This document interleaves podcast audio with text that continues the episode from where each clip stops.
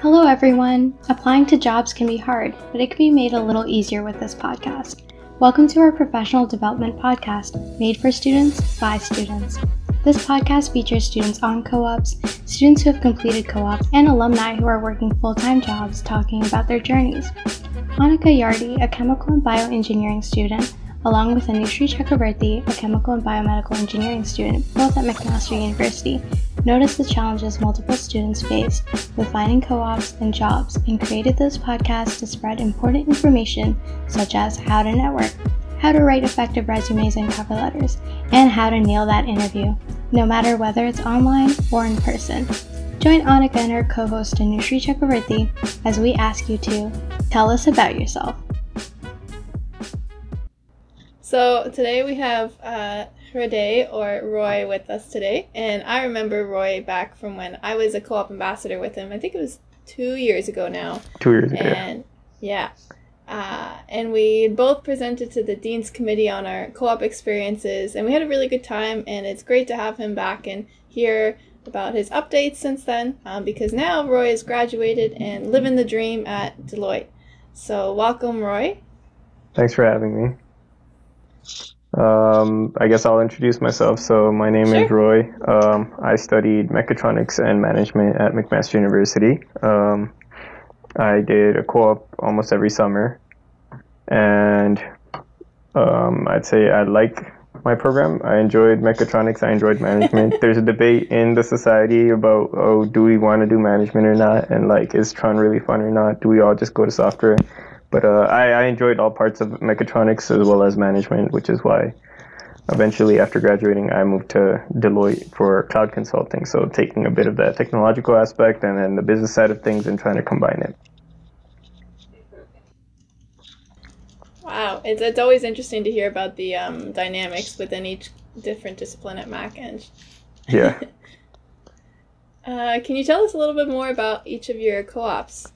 Um, yeah, so let's see. 2016, all of us came in to McMaster, um, and then we heard there's there's a co-op course that we have to do. We did the co-op course, and they told us, hey, make a resume, make a cover letter, and then apply, and maybe you'll get a co-op. Um, so I really wanted to get my first co-op in the first summer, so I started applying like crazy. Um, I didn't get officially registered, but I, I managed to land a job at um, Real Programming for Kids, which is like a company that um, hires, you could say students, but like they hire programming instructors to teach little kids how to program. Um, and you teach them by helping them go through a course where you teach them um, to make a game at the very end. So you'd progressively help them through the way. It's like, okay, here, let's how to, let's try to put a character on a screen, then move that character around. Now let's try to create boundaries for the character. Now let's create a map, and then eventually you'd make something like Donkey Kong or Pac-Man and whatnot. Um, and the students would try to make their own adjustments and modifications to make it like their own game, which they prefer to do. Um, that was the first summer. Um, second summer, from there, I started going to the co-op office more and more because I was finding no success with my applications. Um, so I kept going in and, and I'd show them my resume. I'd say, okay, what can I do better? And they'd say, like, this is good, but maybe you should do this, this, this. I'd go back and forth, like hundreds of applications.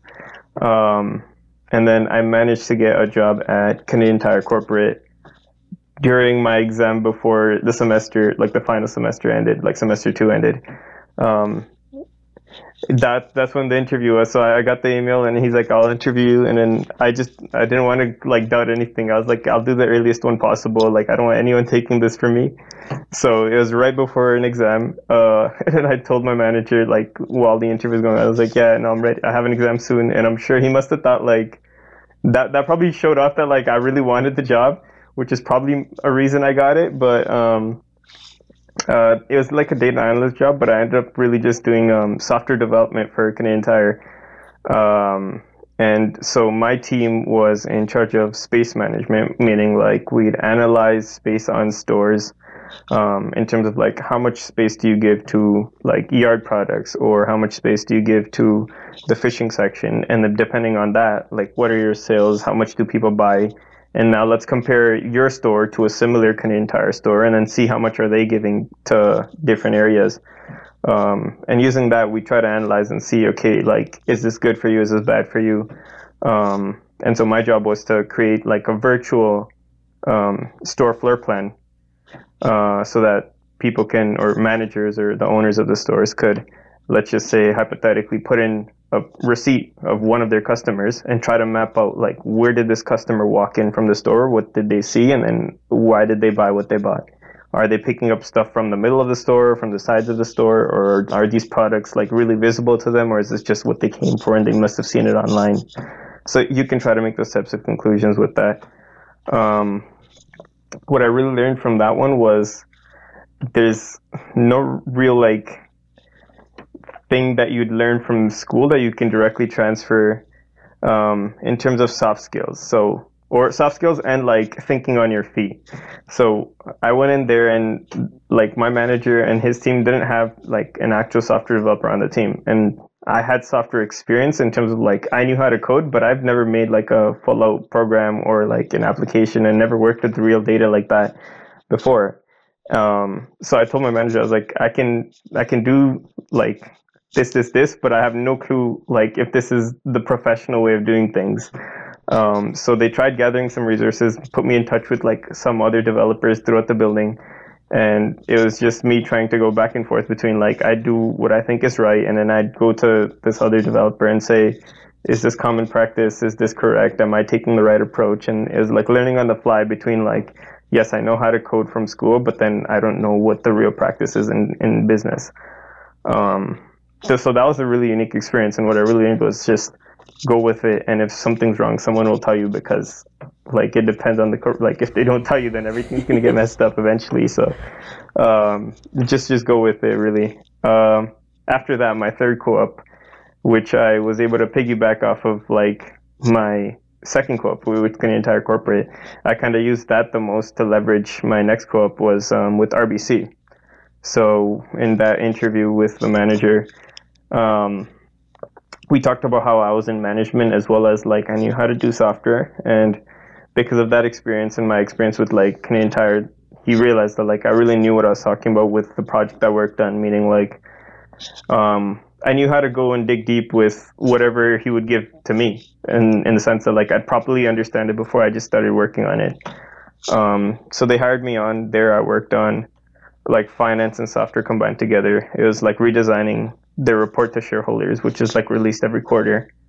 Um, I don't know how much I'm allowed to say about that, but it was a really big and messy report, and they needed to rework it um, so that it would run faster because a lot of teams depended on it, and it was, it was taking them hours during the end of quarter to like figure things out or just like have it load.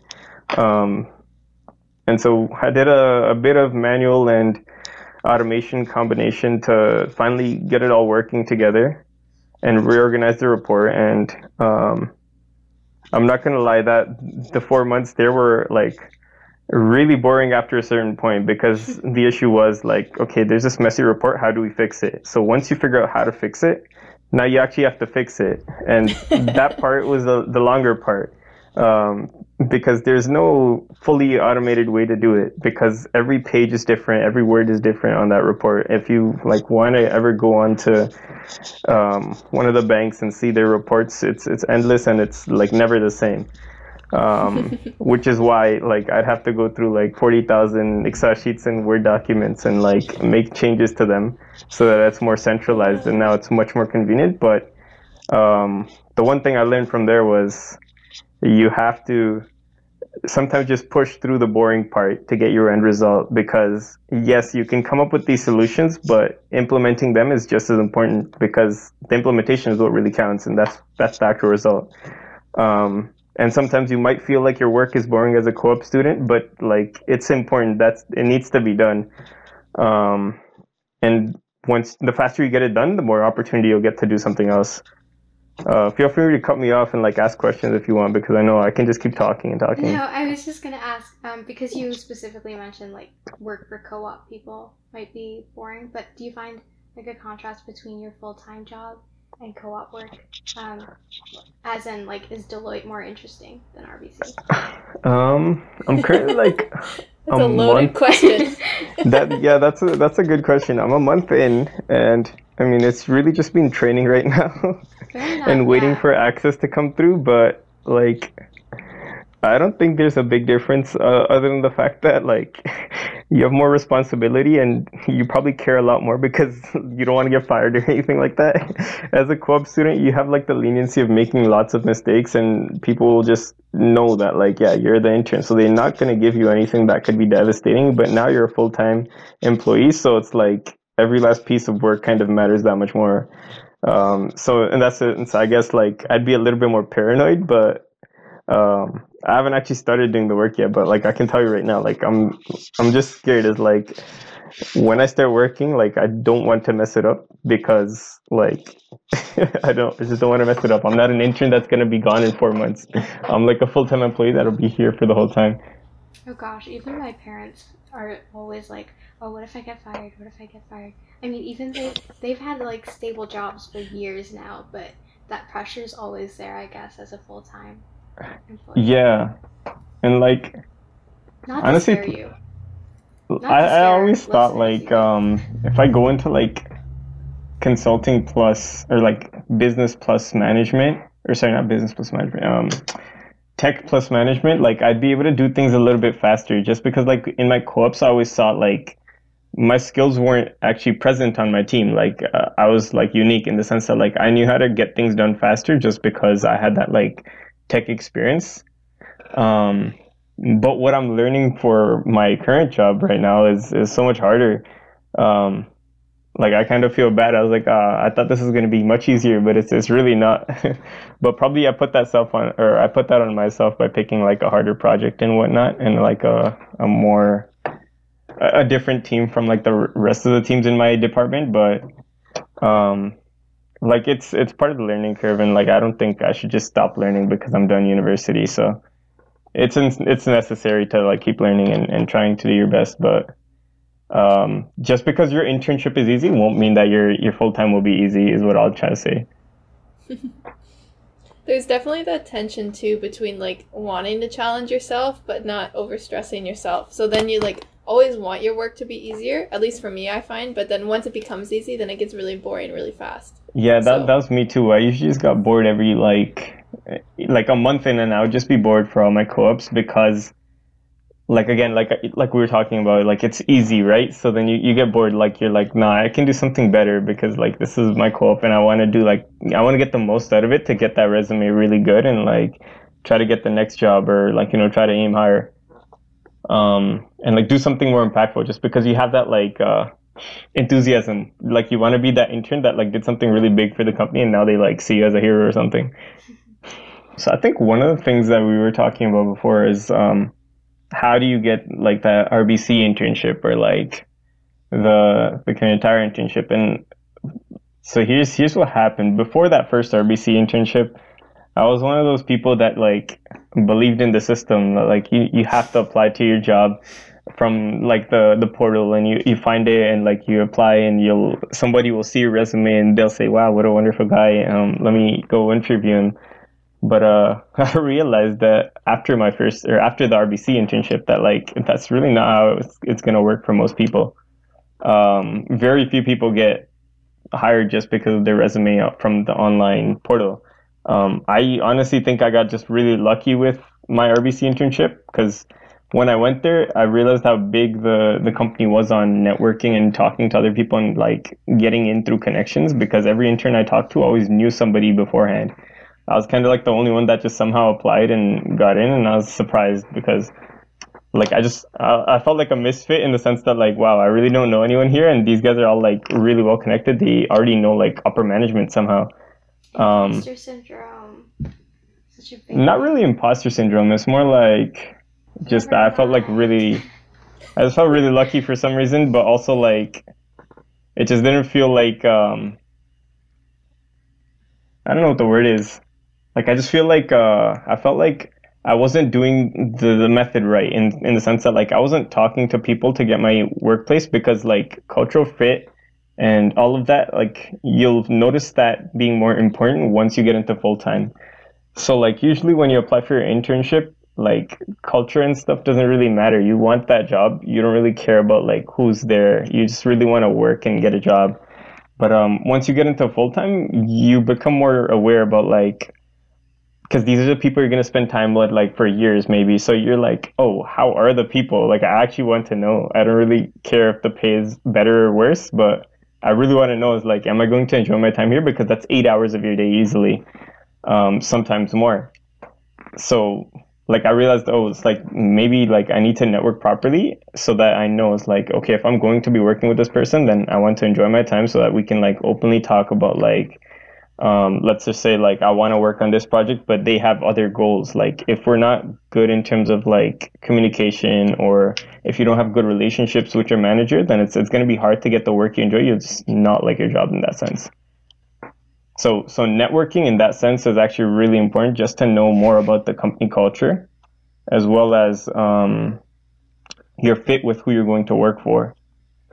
And that's why I believe that networking your way into a job is actually more important or like a better strategy than um, applying through an online portal.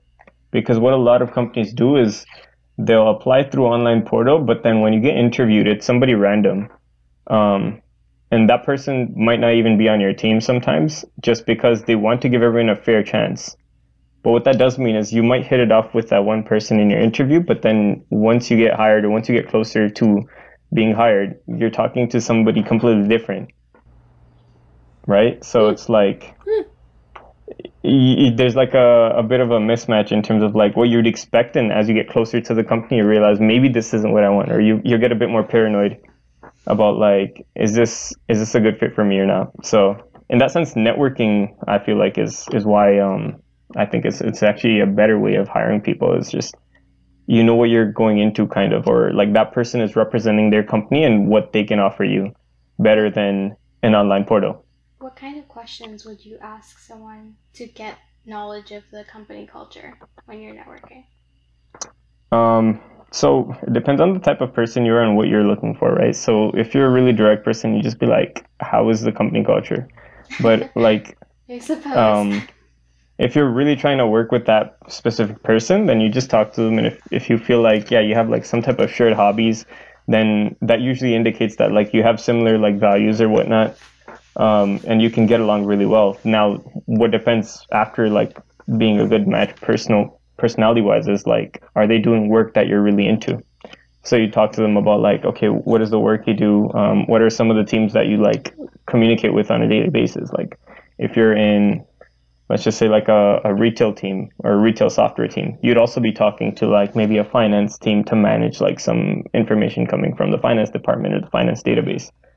Um, and if that's like all work that you feel comfortable like working towards like learning about or you already know and you feel like you're an expert in that matter then like that's a really good fit for you because like yes you know what's going on as well as the people you will be working with are, are people that like you can enjoy time with so both indirect and directly.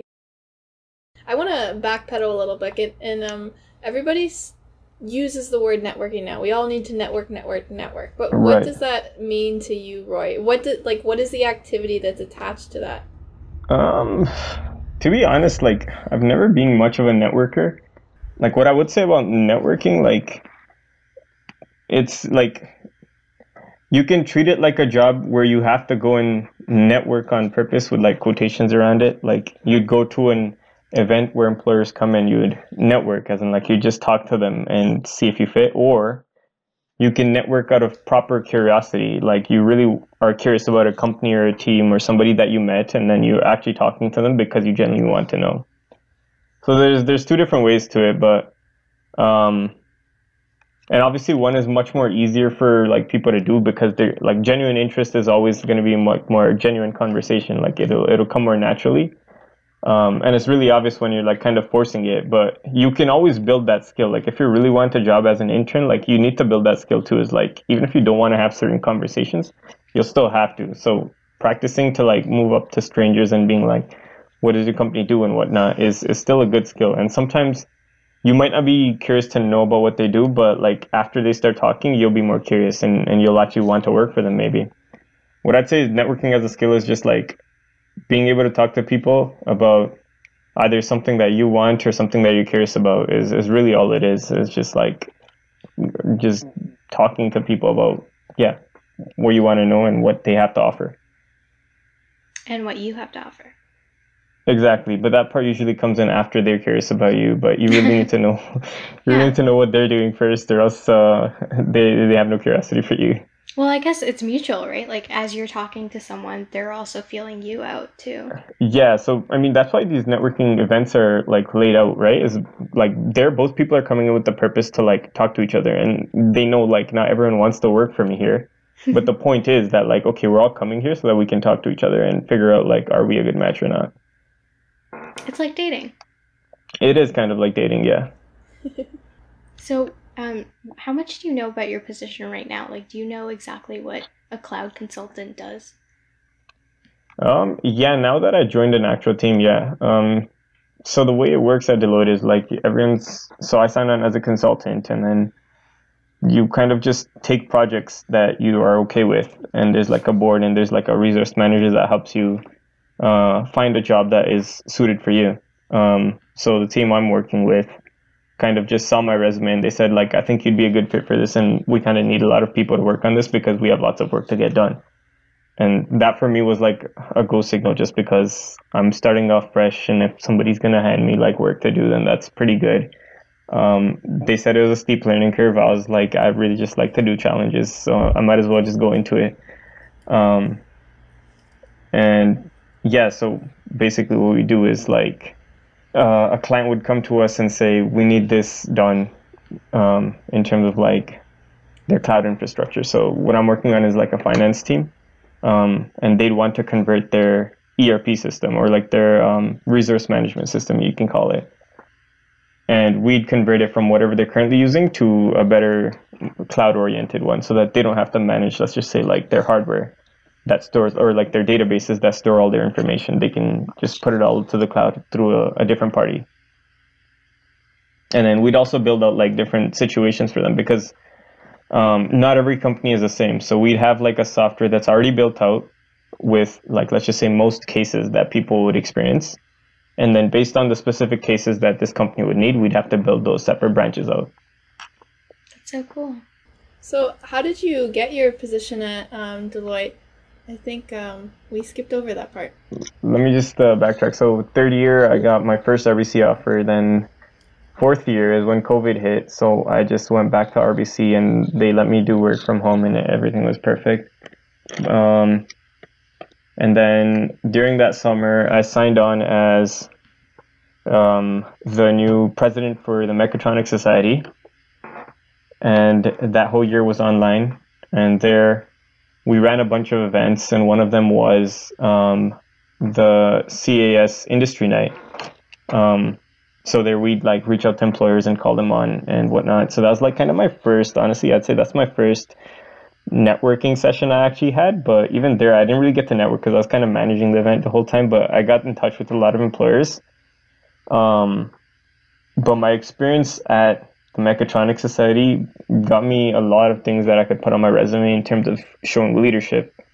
Um, then when it came time to start applying, um, I reached out to like very few people this time actually. Instead of like hundreds, I just reached out to like I think five places. Um, so one of them was a consulting firm that came to the industry night, and they replied really fast, and they were like ready to like move forward with the rest of the process. And then the other one was just this application to Deloitte just through the normal portal again. But um, like yeah, so in that sense, I didn't learn my lesson about like talking to someone at Deloitte to get a job, but I still applied just normally.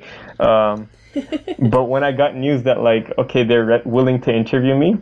Um, I started reaching out on LinkedIn to find people who are already in that space, and I was like, okay, like how do I do well at this interview because I don't want to mess it up and I really want the job.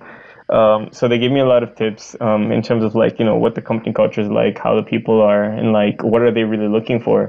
And so I realized like my resume was properly reflecting it because they're really into like people who are in leadership and like they like to get work done and they're willing to be like on the the forefront of like the unknowing you know? Like you you don't know what's going to happen but you're still willing to be there. Like um the industry night we led like that was the first online that the, the online industry night that like mcmaster ran Um, so I feel like those those were some of the points that like really helped me do well in the interview, as well as like just get me on on the field for um, people to spot me up for Deloitte in the first place. Um, so if I was to backtrack a little bit more, then I'd say like I could have hypothetically knowing what the company's looking for, frame my resume specifically towards that. And I think that would increase my chances more like knowingly instead of unknowingly. Like my resume just happened to line up, which is why I got the interview. But if I was smarter about it, then I would have known that like this is what they're looking for and frame my resume that way. Because instead of making it a pure tech resume or a pure management resume, I'm like I forcefully put in that I'm looking for something specific to like tech as well as like management as well as like leadership just because like I really enjoy those types of um, workplace events or like that that's just like what I like to do. Mm-hmm. Um, and then so yeah, when when the interview came, it was like really easy because I already talked to all these people in terms of like what Deloitte is really looking for, and it went really smoothly. Like it didn't feel like an interview it felt more like a normal conversation with someone and like when they ask you like oh what's a situation where this happened or what would you do here like it just comes up naturally especially because you have experience to back it up what would you say um, going back to your undergraduate career what would you say is the most important thing that eccs gave to you as an advice oh eccs they actually gave me a lot of things um I wouldn't say like they gave me advice. It was more like I just kept bugging them, and they never like told me stop your bugging us. Okay, like so I guess. Um, so in my in my first two years, I would just go in because um, I think they're still like restructuring how they wanted to run the office more like efficiently or more like systematically. Um, and that time I would just go in and be like, "Can I talk to someone?" And they'd say, "Yeah." Um, and eventually it transitioned to the point where if I went in and I was like, Can I talk to someone? They're like, Yeah, do you want me to book an appointment? And then I was like, But can I just talk for five minutes? And they say like, Yeah, but you have to book an appointment. But if I just reached out to like the CDRM manager like directly, they'd be like, Yeah, just come on in. Because like I always used to go in the first two years. Um, so in that sense, I feel like they're really nice and really patient with like all their students, regardless of like what questions or like they'll always try to make time for their students, which is like the one thing I like the most about the ECCS office, um, and which is why like I, I took that upon myself is like yeah if, if McMaster is doing so much to help me out then I really want to give my time back back to McMaster which is why I started like volunteering in all these places. What was your favorite thing about being president of Mechatronics Society? Yeah, It was my team. They're really fun. Um, it, it's just like nice and funky team. Like every two weeks, we'd meet up and discuss like whatever we need to get done. Um, we'd have games night. The, like the only regret I had is like why was it online? Because like I couldn't do any in person events. Um, that's like the only thing I always regret is like I wish I was president when everything was in person. I really wanted to run like in person events with like. So it's definitely building that in person culture that was missed. Yeah. Do you see um any opportunities to have like fun at your at your new job now? Uh, I know it's a lot harder when you're working full time and it's remote. It's yeah, it's still online, but like um the people I'm in touch with have always been saying like it's lit when it's in person. Uh, um, but it's also like the grind culture is there a little bit. Um, like you know if if you don't get your work done in time then you'll probably have to do it later just because you need to get it done. Um, sounds like engineering. that's why like i was just really hoping like i have the skills to speed my work up. Um, and that's why like this like current like learning situation or whatnot like i just want to like learn as properly as possible so i don't need to like spend that extra time. I just don't like doing that. I always like to do things better than than they should be. Um, but yeah, no, they they they always promise that like it's it's gonna be fun in person, and like they've been really welcoming. Like um, the person who's like kind of teaching me right now in terms of like how to program or like work with the software. Um, he even like offered like oh you know some of us play golf um on the weekends like you know if you want to come by like let me know. And i was like wait i don't actually golf or like i don't i play like mini golf and like i don't have a stick or anything. And he's like don't worry you have a second set like you can come like don't worry about that. So they're really friendly and like yeah you know even with covid like they've, they found themselves like ways to to enjoy their time so. That's that's uh that's really good to hear. Did you have to do a case study also during your interview So that was surprising. I actually didn't have to do a case study, and I was always like confused as to where that case study went because um, I had the first interview and it went really well. Um, and this is why I love the company so much is because um, after the guy who interviewed me, he was um, he wasn't from he wasn't from the location that I was gonna work at. Uh, he's from like northeast. He's from like the eastern like Pacific or New Brunswick, like that that area of Deloitte. Um, and so the interview went well, and then after that, I added him on LinkedIn. I was like, "Thanks a lot for the interview." Uh, and then he just kept in touch. He's like, "Do you hear back from anyone? Like, uh, what's going on?" And like, he always kept in touch and was really nice about it. And then one day he just messaged. He's like, uh, "Like, you'll hear back from the office soon." So I thought like he meant, "Okay, I'll hear back for that case study," because all we had was like a behavioral. Um, mm-hmm. But when I first got the email for his interview, it said like, "Oh, be ready. It's it's an hour and there's gonna be a case study." But we just never did it. And then when he's like, they'll email you, they emailed me with an offer, and I was like, where where'd the case study go? So it just went straight to the offer.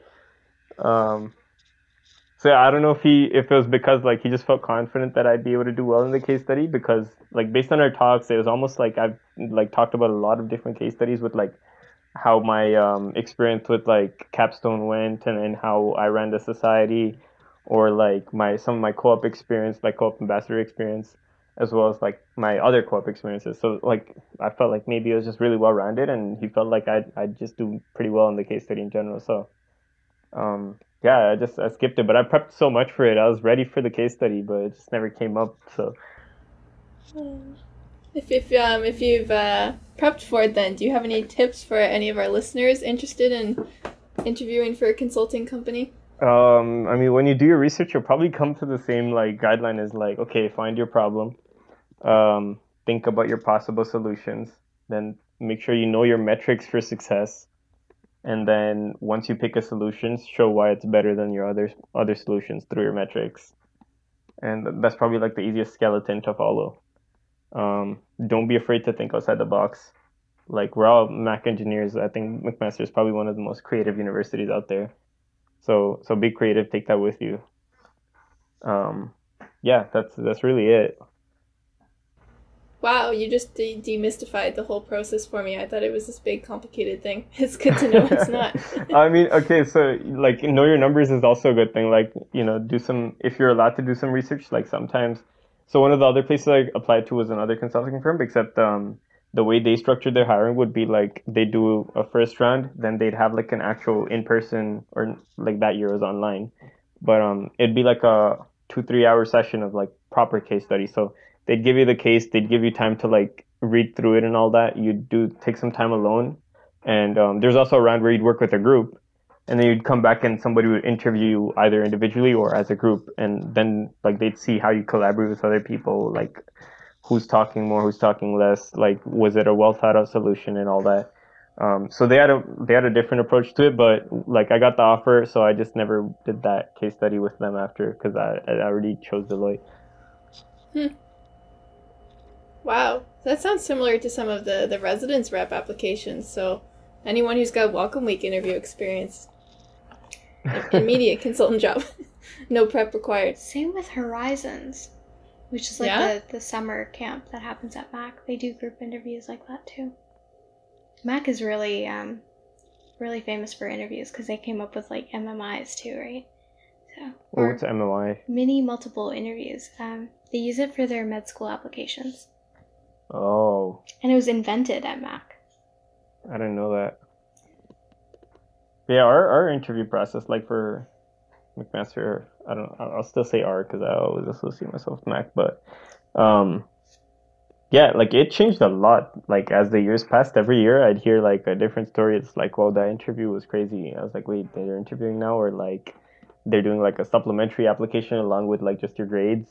Yeah. And yeah, no, but I, I love Mac. They changed so much in just the time I was there is completely different. Makes you feel old. I was entering in 2016 as well, Roy. So yeah, right there with you. Yeah, no, because there's like a whole new like iBio side to all the courses and like Hi. It, it's crazy. It's crazy. And then we had that whole new building with like 3D printers, and then one P13 is is completely different. Yeah, pivot.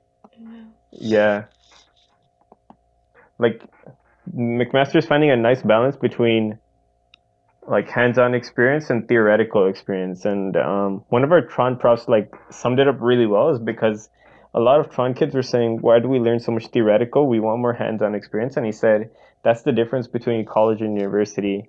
So college will just teach you hands-on, but that's only going to help you while the technology is relevant. What university teaches you is a theory because you should be able to apply that to like the different technologies. So I shouldn't need to teach you JavaScript just because like it's popular right now. Your programming knowledge that you learned from your like programming course should be enough for you to be able to learn JavaScript on your own without having to go to a course or like you should be able to transfer that knowledge from different programming languages is what I'm trying to say theoretically.